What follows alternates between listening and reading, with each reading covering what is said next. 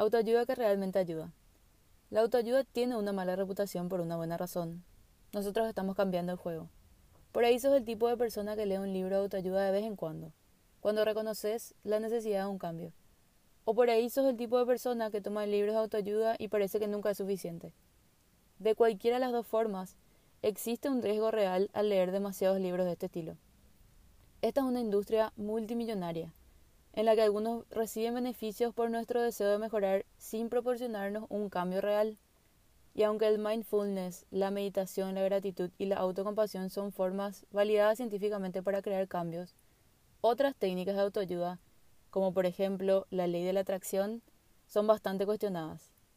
Muchos artículos nos dicen qué tan malo puede ser creer en esto y por qué deberíamos dejar de leerlos. La realidad es que reconocemos muchas veces que nuestras vidas podrían ser más felices, más saludables, más satisfactorias y seamos honestas, queremos soluciones rápidas. Ahí es donde entran los libros de autoayuda con sus soluciones mágicas. Y al tratar los libros de autoayuda como soluciones milagrosas, pasa que nos estamos preparando por el fracaso. Al suponer que información más motivación es igual a cambio, nos estamos perdiendo algunos de los aspectos más importantes involucrados en el verdadero cambio. Sistemas de creencias, compromisos, hábitos, rutinas. Y la verdad es que en el proceso pasa que estamos creando ideales que no nos sirven, experimentamos una sensación de logro simplemente leyendo sobre el cambio que podría tener lugar, lo que da como resultado lo que llamamos entretenimiento espiritual.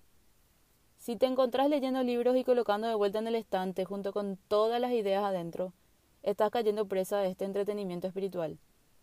Y para dejarlo bien claro, el entretenimiento espiritual es el uso de libros de autoayuda para distraerte del complejo problema que tenés delante, te hace sentir que estás progresando sin realmente hacer ningún trabajo. Hoy sabemos que esto no funciona y nos merecemos algo mejor. Necesitamos dar un paso adelante y hacer el trabajo que debe hacerse para hacer el cambio que queremos ver en nosotros mismos y en nuestro mundo. Sabemos que amarnos a nosotros mismos y vivir nuestras mejores vidas va a requerir algo más que malcriarnos con tardes de spa o domingos relax. Necesitamos tratarnos con respeto y compasión siempre y practicar el autocuidado todos los días para que podamos experimentar el verdadero amor propio, la calidad del ser que resulta de abrazar el verdadero crecimiento personal.